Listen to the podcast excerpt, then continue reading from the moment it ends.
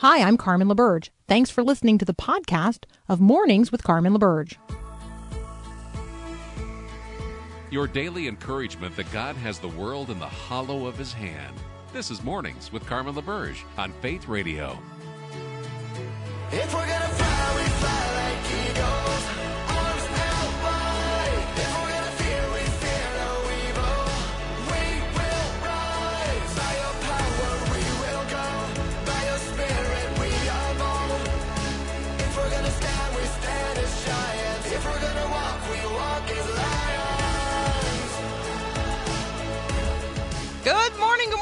Morning. It's Monday, the 5th of June, 2023.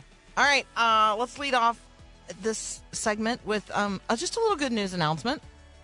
For those of you who have felt disconnected because our text line has been dysfunctional and down, well, guess, what? guess what? It's operational again. It's up and running. The text line is open and working. You can text me right now just to check it out for yourself.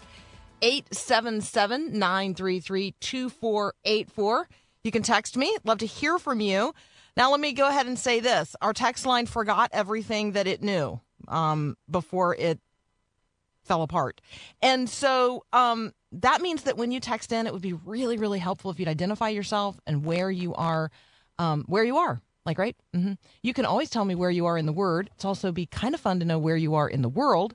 Uh, and so when you text in uh, on this newly upgraded text line, yeah, it'd be great if you would remind me who you are because otherwise you will just be a series of numbers. and that's no fun. Nobody wants to be a number. Everybody wants to be known by their name. So some of you already know that you're up and awake. So you've already texted this morning. If you would um, follow up those text messages with your name and maybe where you are, like ge- geographically in the world, that'd be fun for me to know. Um, so thank you so much. Again, I'm Carmen LaBerge. You're listening to Mornings with Carmen on the Faith Radio Network. And the text line is open 877 933 2484. Okay, the growling you hear in the background is Sassy um, trying to discipline the new puppy. Girls, hush. Studio dogs. Hey. All right. Sorry about that.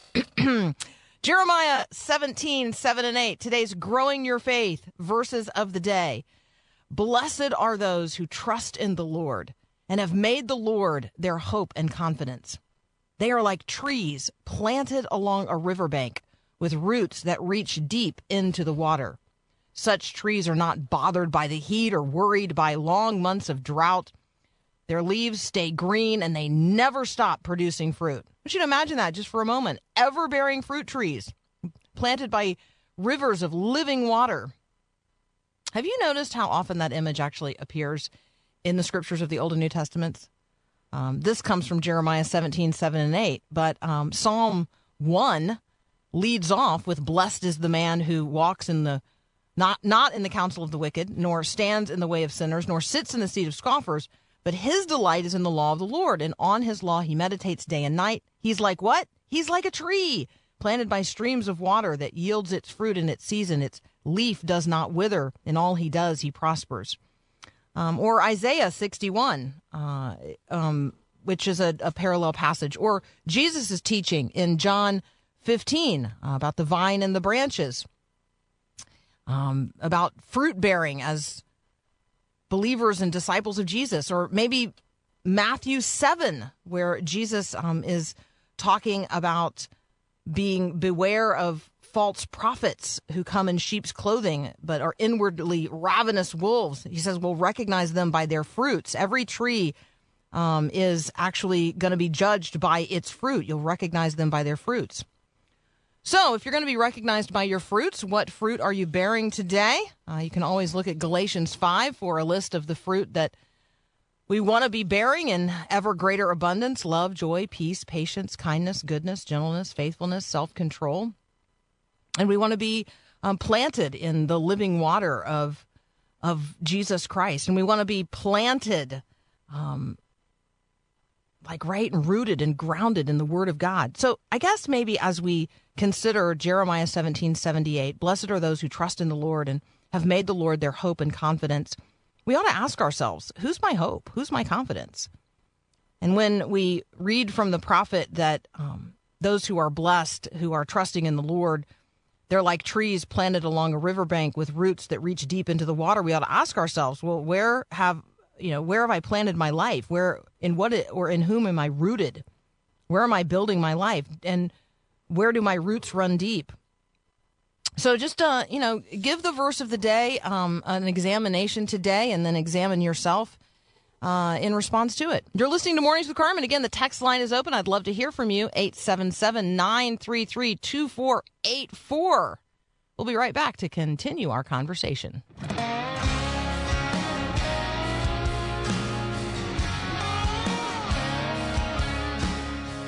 All righty. Good morning again. Thank you to each of you and all of you who are texting in on uh, on the text line. Uh, April in Fargo. Good morning. Um, how is a list of numbers versus names an upgrade? Um, well, okay. So we made a transition from one texting service to another, and let's just say that in the transition, um, you know, I don't know if you've ever like moved across the country or even across town, and maybe I don't know, you accidentally didn't tie everything down appropriately, and some of it, like you know, when you arrived, you were like, huh. I'm pretty sure that that box of papers, you know, uh, that was on the back of the truck. Yeah, where is that? Okay, so yeah, so just you could think of it that that way.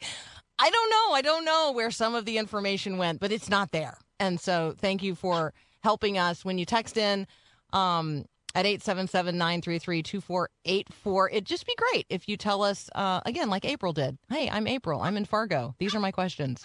Um, all right. So, uh, so thank you uh, for helping us in that way. Mary Rose, I see you. Um, thank you uh, for to Lori in Lampasas and uh, yeah, thank you to each and every one. Let's see. I'm scrolling down. Shirley is here in Wisconsin. The Maxvilles. Uh, Piper, Kansas. Hello, good morning. Oh, see, see, this is really fun. I love it. Jim, Jim and Simsbury. Hey, dude, no surprise. Thank you so much for being here. Patrice, uh, Patrice is texting in from dun dun dun Panama City Beach, Florida. Patrice, what is going on in Panama City Beach, Florida? That is nice to know. Anne is back in uh, St. Paul, Minnesota.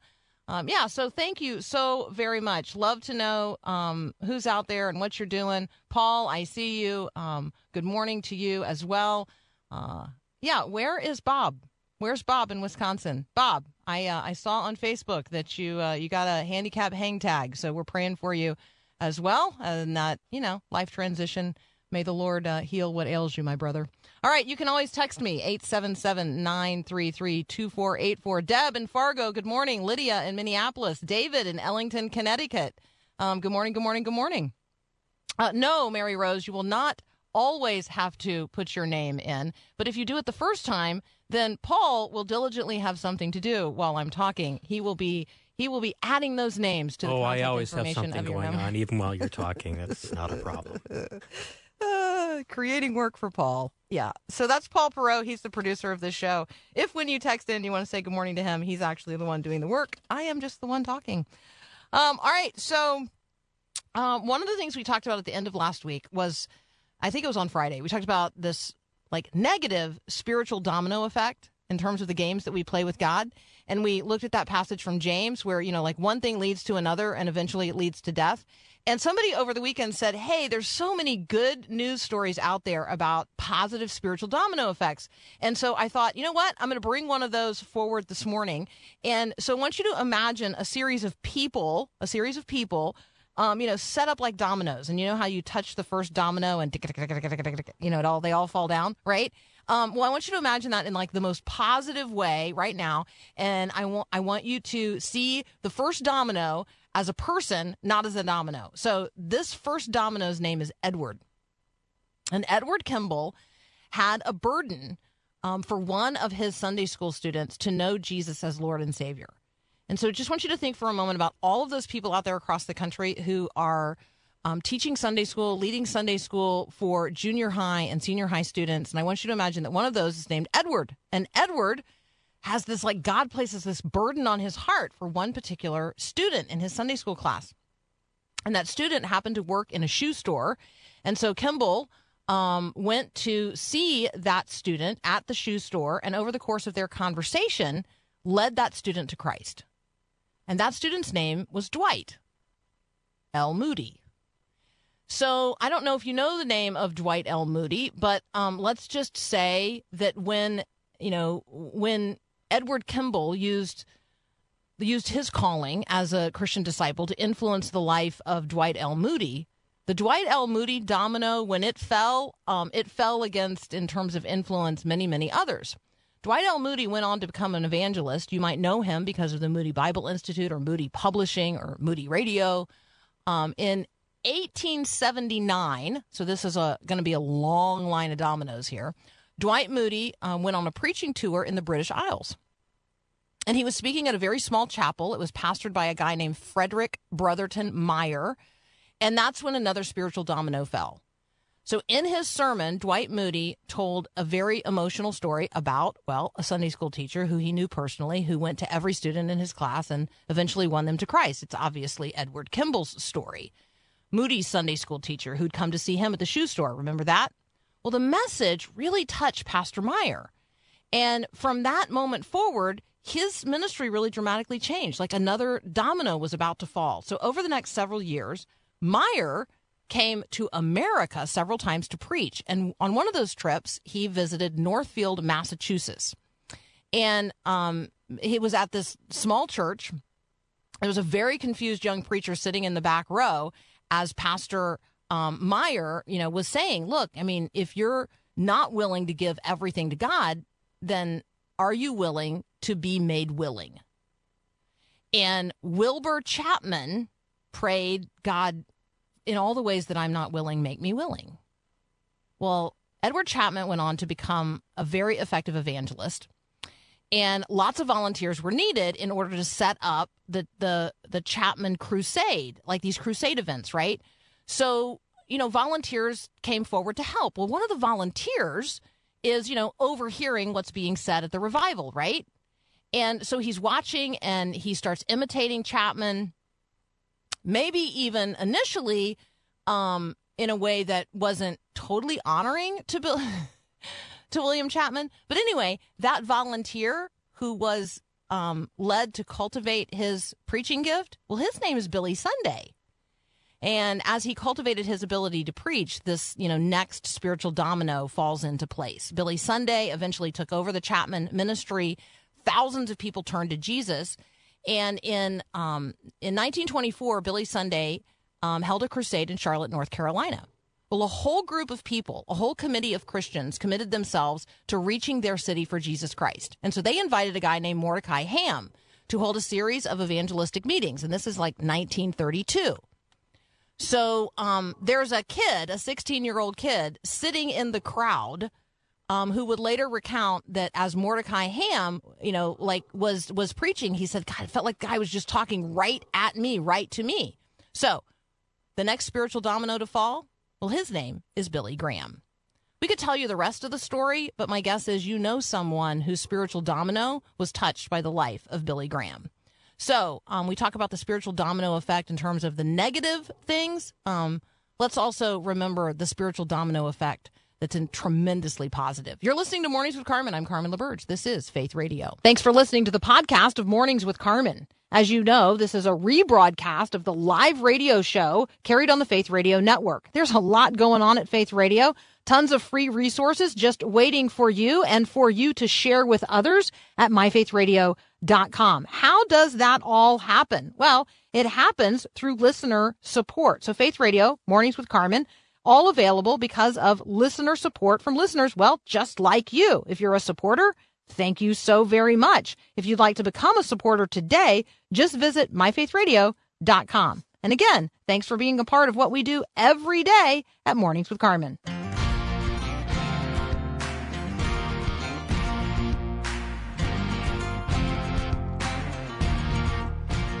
You remember, like, I don't know, maybe it might be 30 years ago now. You remember the ad campaign um, that featured Michael Jordan and it was all Be Like Mike? well, I have a be like Mike story for you this morning. This particular Mike uh, is Mike or Michael Wimmer, um, and he's from um, Salisbury or Salisbury, North Carolina. He's 14 years old. Um, he's a member of Mensa. He has uh, now earned both his high school and associate and bachelor degrees all within the last three years. Um, oh, did I say that he's 14? Um, he has also been running uh, two tech companies. He started a third one, and he has partnered with a Bermuda based organization that's working to control the population of lionfish, which are an invasive species there. Um, he also is, maybe surprisingly, a self described extrovert. Uh, and oh, I want to lift up his story in part because of his parents and the way that his parents have posit- positively responded to having such an extraordinary child. Um, and nor, nor normally or ordinarily, we think of people with extremely high IQs as being introverted, but it might be because they didn't have parents like Mike has had who have helped him along the way cultivate the social skills um, and navigate the social environments where he finds himself, even as a very young person. So, um, so I want to say this first of all, congratulations uh, to Mark and Melissa Wimmer, and congratulations to Michael on all his accomplishments to this point. And we certainly look forward to seeing the extraordinary things um, which you know are yet to come in the future. But it reminded me of the story from Luke chapter two, uh, verses forty-one to fifty-two, where you know Jesus and his family are in Jerusalem for the annual celebration celebration of the Passover. He's just twelve years old. Um, and when the festival was over, his parents are returning home. Now, it's not like, you know, everybody's getting in their private vehicle and returning home. They're returning home with their whole clan, right? So there's just a lot of people traveling in the same direction. And so, you know, they assume that 12 year old Jesus is, you know, hanging out with his bros in the back or in some other part of the crowd, right? Moving obediently back um, toward home. And so it's not until they get all the way home that they, well, they traveled for a whole day. Yeah. So all the way home, probably, before they realize, hey, um, Jesus is actually not with the group. So they head back to Jerusalem to look for him. And after three days, they find him in the temple. He is sitting among the teachers, listening to them and asking them questions. Everyone who heard him was amazed at his understanding and his answers. Um, and we all know the rest of the story. When his parents saw him, they, you know, they're like, you know, why have you treated us like this? You know, your father and I have been anxious, anxiously searching for you for days. And he's like, why are you searching for me? Didn't you know I would be at my father's house? And of course, they didn't understand what he was saying. And so he went back with them to Nazareth. He was obedient to them. Um, this is one of the other, this is one of the n- numerous places where scripture records that Mary treasured something in her heart, like pondered something in her heart. And then verse 52 Jesus grew in wisdom and stature and in favor with God and man. Um, and so when I think of the story of this young man, Michael Wimmer, um, one of the things that stands out in the story is that he was invited at one point to attend an event um, with uh, nearly 70 um, people with PhDs. So, you know, obviously people who were full grown adults, let's say. and um and they joked. There was a there was some, you know, joking and relationships. Oh, is it, you know, is it like bring your is it like bring your kid to work day or something like that? But over the course of simply engaging um he um yeah, here's the part of the story. He was only 10 years old when this took place. So I want you to imagine yourself at 10. He was asked to attend a one week event hosted by the United States Special Operations Command. There were um, 70 PhD level technology experts uh, in the room. And on the first day, a lot of people were like, Is this bring your kid to work day? But instead of speaking on behalf of his son, Mike's dad, Mark, said, I just told him, work, work the room, do your thing.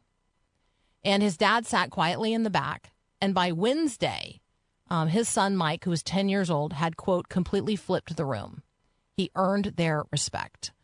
Um, and I guess I just want us to recognize that there are really gifted people in the world. And sometimes because they don't fit what we think they're going to look like, because they're, you know, either older than we thought they'd be or younger than we thought they'd be, they don't fit our idea of um, the way God might be speaking into this generation. Um, so let's not allow that to be a barrier. Let's actually look for the unusual people who might be um, particularly gifted in a particular way to do something great or grand in this generation. Um, and then let's be surprised. In in particular, let's be su- surprised um, at how youthful they might be and what we might learn from them. I guess uh, also if you happen to be uh, a person who is particularly gifted in a particular way, we want to encourage you. Um, we want to encourage you. Be like Mike. Um, don't put your light under a basket, but let it shine, uh, that God might be glorified. Let's take a moment to go upwards with Max Lucado. You're listening to Mornings with Carmen. I'm Carmen LaBerge, and this is Faith Radio.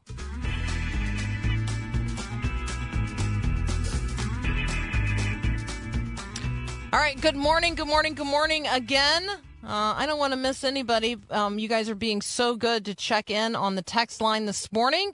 Uh, it is up and running, 877 933 2484. It would be great if uh, the first time you text in on our newly updated text line, you would you would uh, let us know your name and uh, where you're texting in from. So, good morning, Lydia in Minneapolis, Deb in Fargo, uh, Mary Rose, um, again, Victoria in South Glastonbury, Connecticut, Cody in Barnum, mhm, Minnesota. Minnesota, yeah. Yeah, I know. Just so slow brain.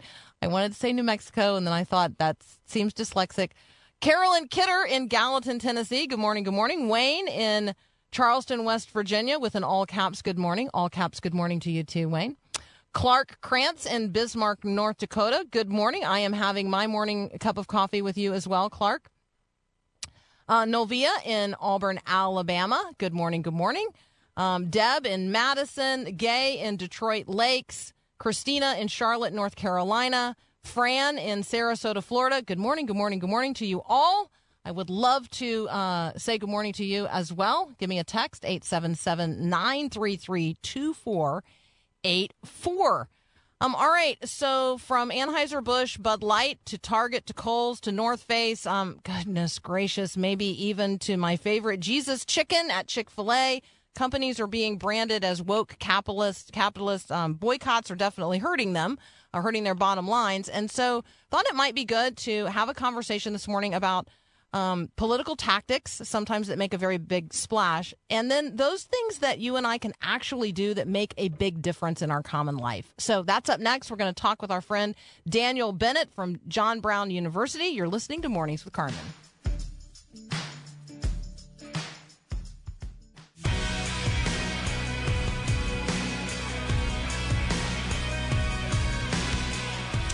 All right. Good morning to uh, Stephen in Clutier, Iowa. Good morning to Carrie in Barrie, Ontario, Canada. Uh, Fran, oh, I think we already said Fran in Sarasota. Uh, Leslie um, is from um, Hotchkin, but is in uh, in Austria. So, guten Morgen uh, to you, Leslie. Uh, we'd love to hear from you this morning as well. Good morning to Diane in Fergus Falls. Uh, good morning to Anne, walking dogs and watering flowers. Good morning to Kim in Blaine. Good morning to uh, Vance in Duluth. Good morning, good morning, good morning. Good morning uh, to Daniel Bennett from John Brown University and the Uneasy Citizenship blog. Good morning, brother. Good morning. That was a nice greeting. Well, our text line is up and running again. So uh, folks are texting in, and we are reteaching our text line who they are. So it's very exciting. 877 933 2484 if you haven't checked in already. Um, Daniel, uh, a lot going on in the world. Um, maybe have a conversation with us about, I mean, you know, I can use my participation in the market in terms of like where I choose to shop. I can certainly do that. Um, there's a lot of conversation about boycotts.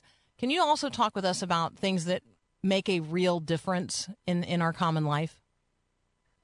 Yeah, you know, I think uh, this dust up over Target, this dust up over uh, Chick fil A, uh, Bud Light, uh, if you're a beer drinker, uh, over the last few months, really, or weeks, I guess, just really illustrate uh, this this challenge to say, well, I'm not going to shop here, I'm not going to purchase this product, and you know, certainly, I think there's there's a space for that. I mean, you, we have our own autonomy and our agency to decide how to spend our money, and you know, reward or or in some cases uh, punish uh, those uh, companies with whose values we might disagree. Um, but for some of these issues that we're choosing to to boycott over, particularly um, LGBT uh, messaging and these kinds of things, Boy, it's it's going to render uh, a lot of the places that we would typically shop at pretty. Uh, I mean, it's going to render that list pretty small. Uh, I'm here in Northwest Arkansas, and Walmart is the big store for us. And uh, you know, a lot of folks that I've that I've read say, well, we're not going to shop at Target anymore. We're going to take our money to Walmart. They're a good American company, you know, part of the country. Uh, they're not captured by this woke stuff. I got to tell you, they have a diversity, equity, inclusion office at Walmart. They have a section for pride merchandise. Um, so, you know, at some point, we're going to have to be more discerning than to just say, I'm not going to shop anywhere that has any message uh, with which I disagree. Uh, we have to be a bit more, I think, strategic and uh, discerning than that. So I like the uh, Fidelity Month effort that's underway right now. If you guys want to check it out, fidelitymonth.com. Um, mm. For those of us who, you know, appreciate what the book of Genesis says about the rainbow and its purpose, um, let's be people of faith and faithfulness, and let's be people who take the opportunity to uh, to lift that up to others. Um, fidelitymonth.com, definitely worth checking out. Um, all right, so um, this falls into the category of what do you make of this hot mess, which is always it's always a good um, introduction to any sort of email, right? So um, there's a lot going on out there in terms of folks who were arrested in relationship to January 6th. Um, some of them, you know, have now uh, served their sentences and um, and they are back in their communities where they started. So I was reading at the end of last week that the so-called QAnon shaman Jacob Chansley, um, also known as uh, Jake Angeli, um, was released from federal prison. He made his return to Arizona. There was a rally held. It was on a, a physical piece of property where a church also rents property. Um, and so that church has now had to come out and say, no, that wasn't our event. Well, now that they've said that wasn't our event, people are like, well, why wasn't that your event? Like it's a, it's just a hot mess. So can you just, I don't know, maybe we could have a conversation about jumping to conclusions and leased and shared spaces and the power of the internet and, you know, all those kinds of things. Yeah, so I think there's a lot of different directions we can go with this. The first one that comes to mind with me, and I feel for this church that that rents a space, right? This isn't their physical building. This isn't their property that they've agreed to to lease out or provide for uh, this particular message.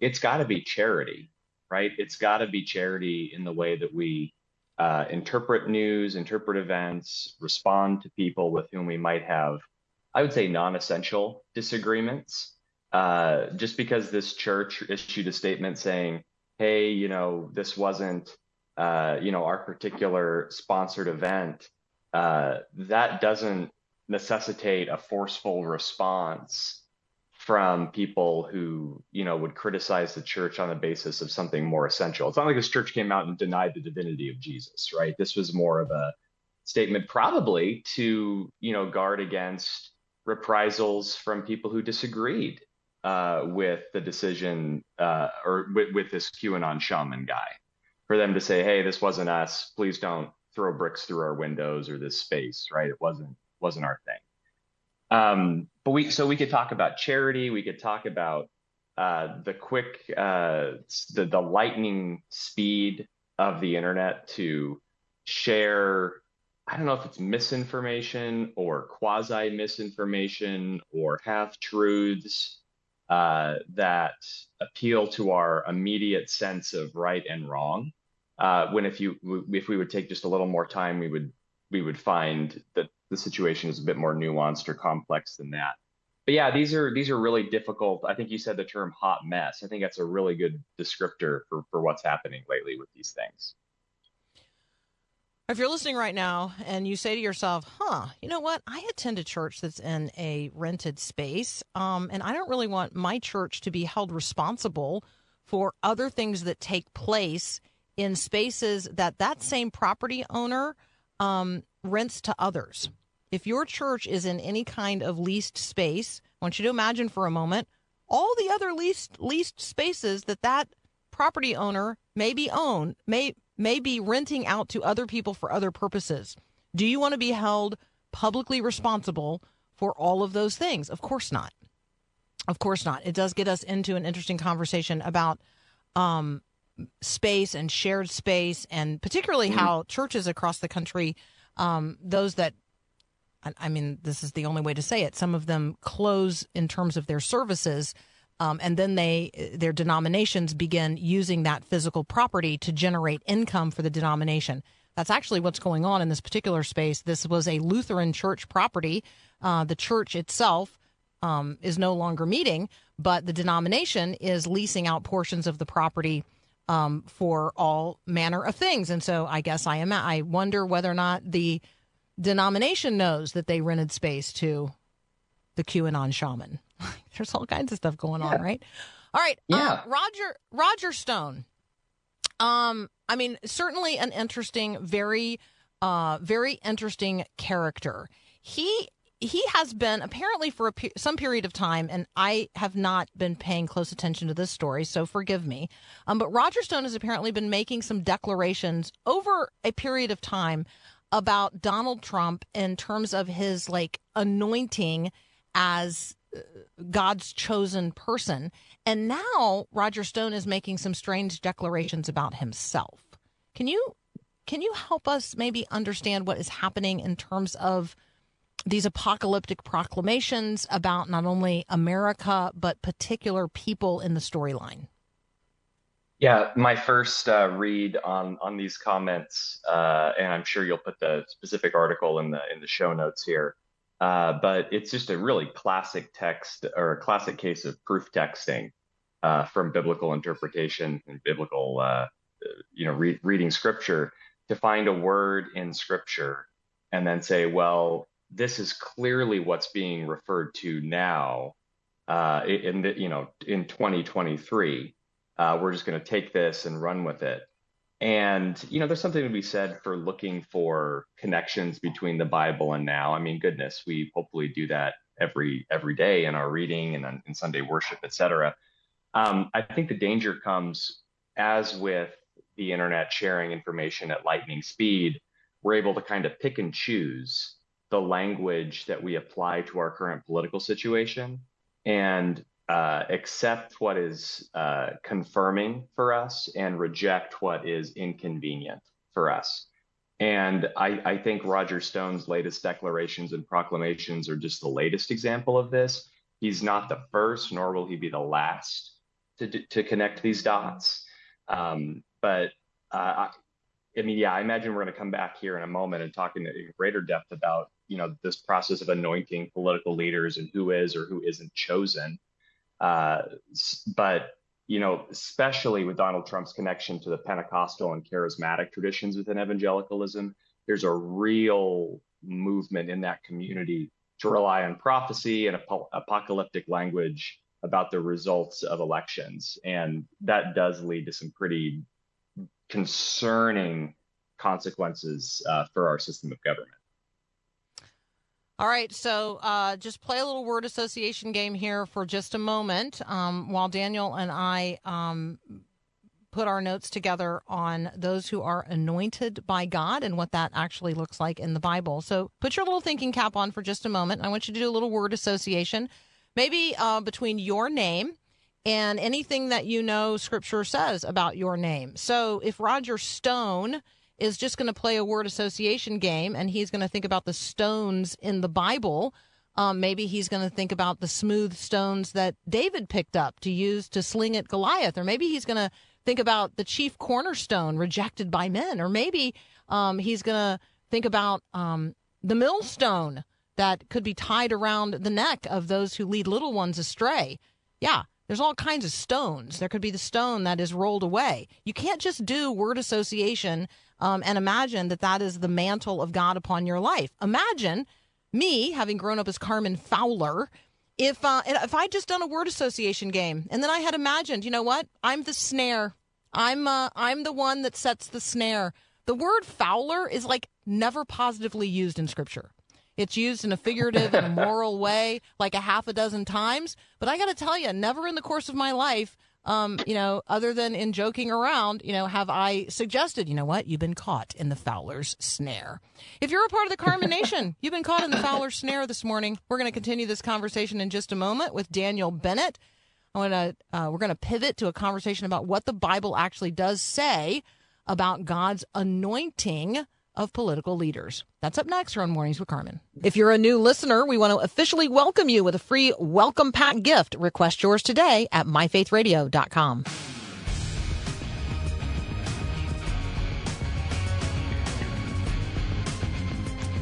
Talking with Daniel Bennett. He's a professor at John Brown University. He also uh, writes the Uneasy Citizenship blog and the forthcoming book by the same title. You can follow him on Twitter at Daniel R. Benn with two N's because it's short for Bennett. Um, let's talk about anointing in the Bible. We have a number of um, people across the United States of America who, uh, and actually in some other places around the world as well, um, who prophesy that Donald Trump is the anointed one of God.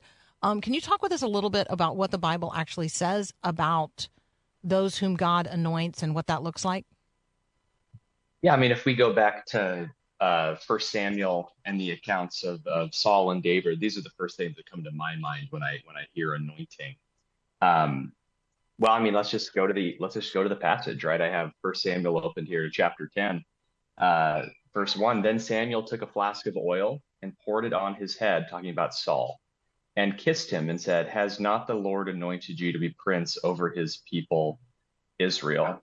And you shall reign over the people of the Lord, and you shall save them from the hand of their surrounding enemies. Now, this is a great blessing, right, for a, for a king to be anointed by a, a prophet and someone who is uh, speaking uh, and has a direct line to God. Uh, and, you know, we see this uh, with Saul. We certainly see it with David just a pretty short time after Saul. Uh, and we see this throughout other periods of time in in the periods of the kings in, in uh, Old Testament history. Um, and I think there's a temptation to look at our leaders today, and uh, when it's a leader that we particularly resonate with, uh, to say, well, clearly, for maybe we can look at scriptural reasons, or maybe look at this particular moment for such a time as this, to, to borrow some of that language. Um, this person must be anointed or chosen or elected uh, by God to lead in this moment. Um, and I do think that's dangerous to take this process of anointing from the Old Testament, which is a very specific type of of, of ch- uh, choosing by God in that way, and then apply it to our democratic uh, accountability system of government, where we have transitions of power, where politics can be messy, it's conflictual, it's complicated uh, and then say, well, this is clearly the same situation that we saw in the Old Testament. And just as a quick aside here, Saul was anointed king, right? We have that clear in the Old Testament. That didn't go so great for Saul, right? it was not a good ending for someone like Saul. And uh, and it, so so when we talk about anointing, it's not always it's not always going to yield a positive outcome. Right. I mean, I, when we talk about anointing, we talk about with an anointing with oil, in particular. Um, I guess maybe one of the stories that immediately comes to mind for me is the you know anointing of Jesus mm. uh, un- under a table at a dinner party. Um, mm. You know where his his feet are anointed. I mean, you know, pure nard. Um, and that's uh, this anointing in preparation for crucifixion. It's actually like preparation of his body for for what is coming. That he is going to offer himself up as a sacrifice. So, I guess if we think of um, if we think of anointing as something that is true of every Christian, I'm mm. less uncomfortable when people refer to a particular person being anointed for a particular task or even to serve in a particular office.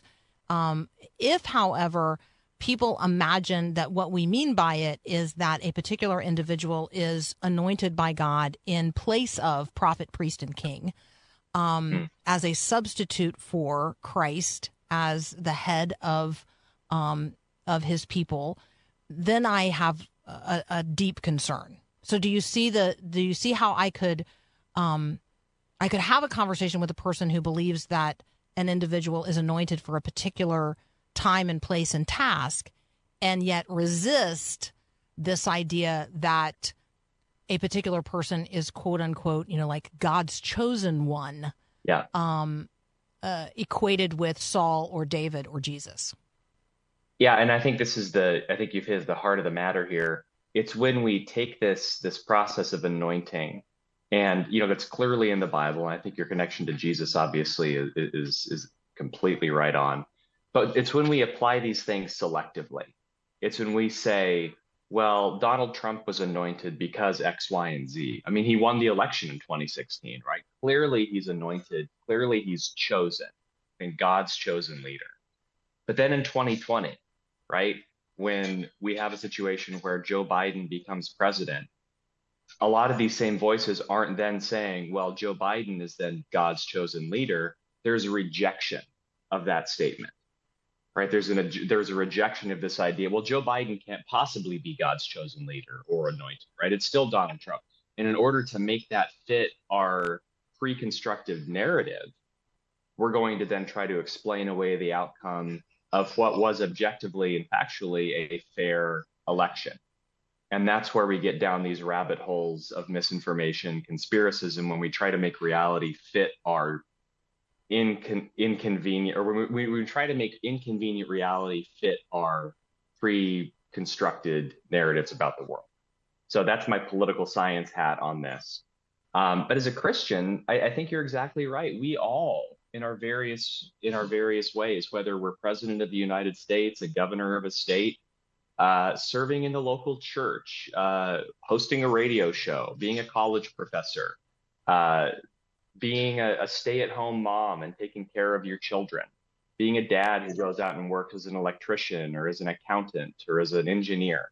We all are in that space chosen, and if, if we're Christians, right, anointed for a particular place uh, for a specific reason, if we believe in God's sovereignty and providence. And I think I don't think there's anything wrong with acknowledging that, right? I think that's biblical. But it's the selective reading to say only the things with which I agree are evidence of God's sovereignty. Everything else we have to find ways to explain away. And I think that's really dangerous. I think that's um that's helpful and I, I think hitting the pause button anytime someone makes a declaration um particularly in advance of their own platform. Um, mm.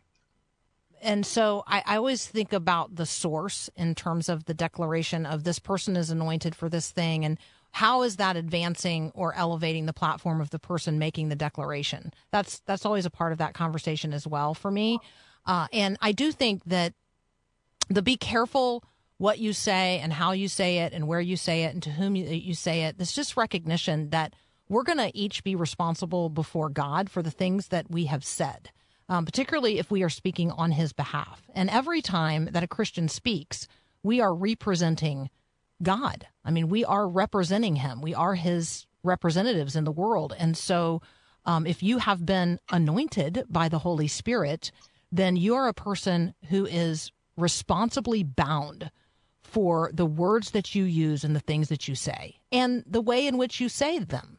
Uh, and so I think this is a be very careful what we say because I don't want to lead people.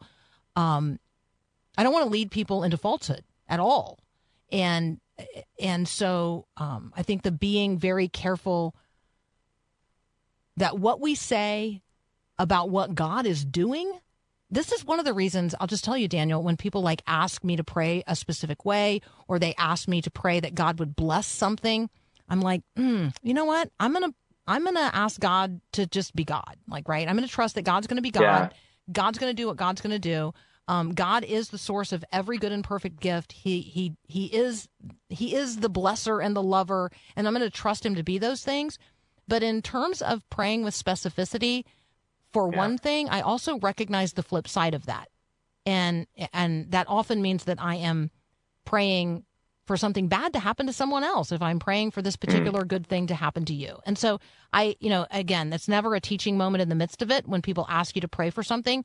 I tend to pray more generally that, you know, God would demonstrate who he is and that God would um, you know, provide in this circumstance as he as he wills, that he would work out um, you know, his perfect will in this person's life.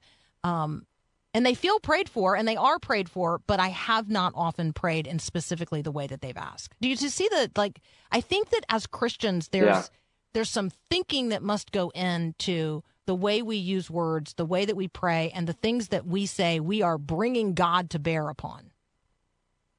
Yeah, no, and I think all we have to do is look at the the words of Jesus in the New Testament when he is uh, responding, you know, teach us how to pray. He doesn't instruct his disciples and, and those reading him, you know, 2,000 years later to pray, you know, say, you know, I pray for this specific outcome and for this specific uh, blessing in, in this situation, and let's tear down our enemies over here, right? It's your kingdom come, your will be done on earth as it is in heaven, right? That's what we pray is your will, God's will to be done. And if we have confidence in that, that regardless of the situation here on earth, whether it's a presidential election or whether it's a corporation's decision to offer merchandise uh, or, or market merchandise in a way that, that bothers our sensibilities, we can have confidence that God's will is being done uh, on earth as it is in heaven. That doesn't mean we have to sit idly back and just wait for the world around us to to evolve and to change. We're, we're still called to be engaged in the world. Um, but there's a confidence and a comfort that comes with that. If God, the author of the universe, the creator of the universe, right, if his will is being done and that's what we're praying for, I can't think of much better uh, outcome than that for Christians. Thank you uh, so much, Daniel. We got to leave it right there. I have way run over time. We got another hour of Mornings with Carmen up next.